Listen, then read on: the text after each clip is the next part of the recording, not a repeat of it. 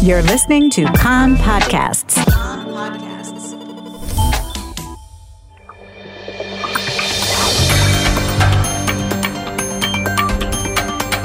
You are listening to the English language news of Kan, the Israeli Public Broadcasting Corporation. Good afternoon. It's 2 p.m. in Israel on Monday, the 14th of September. This is Mark Weiss with the top news at this hour. The Cabinet approved a nationwide lockdown last night for the holidays. The lockdown will begin on Friday, the eve of Rosh Hashanah at 2 p.m. and will continue until the last day of Sukkot, October the 11th, pending a situation assessment on the morbidity rate and pending Cabinet approval. People will not be permitted to stray more than 500 metres from their homes, and gatherings will be limited to 10 in a closed space and 20 in an open space. Prayer services will be permitted in a small format. Schools will be closed except for special ed and boarding schools.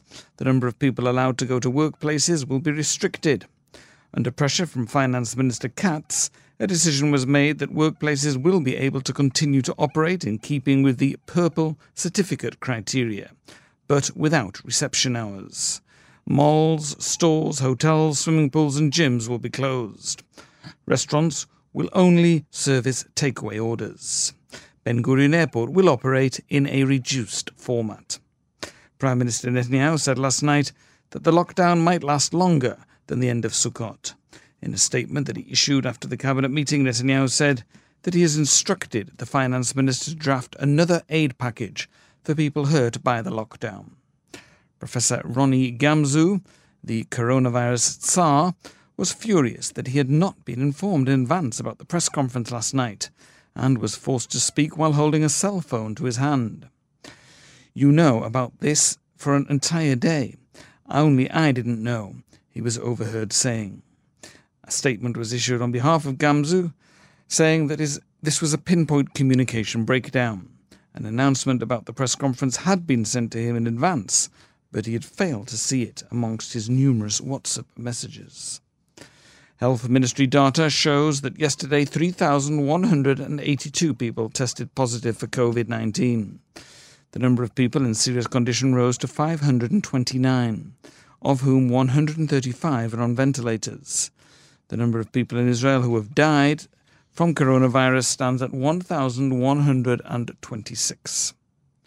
Professor Edith Matot, a member of the Coronavirus Task Force, said she was deeply disappointed with the Cabinet's decision to impose another nationwide lockdown.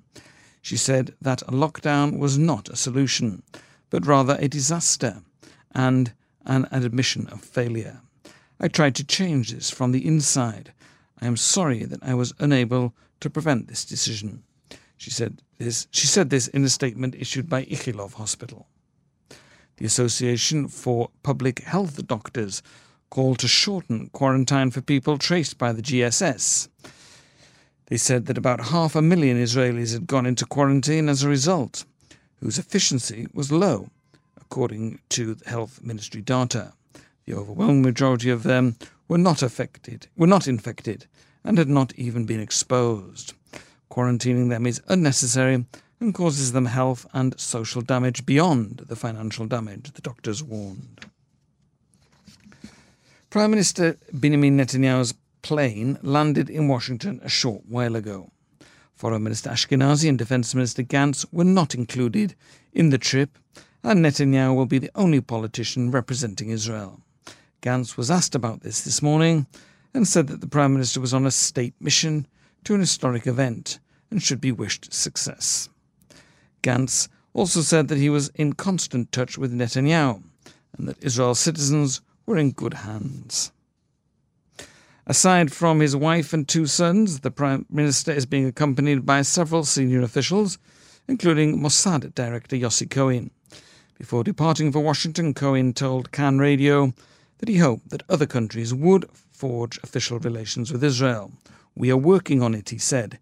"It depends on them and on us." The weather, hot for the time of year today. Tomorrow slightly cooler. Wednesday and Thursday, no significant change. Maximum temperatures today, Jerusalem, Tel Aviv and Haifa, 31. Eilat, 39 degrees Celsius.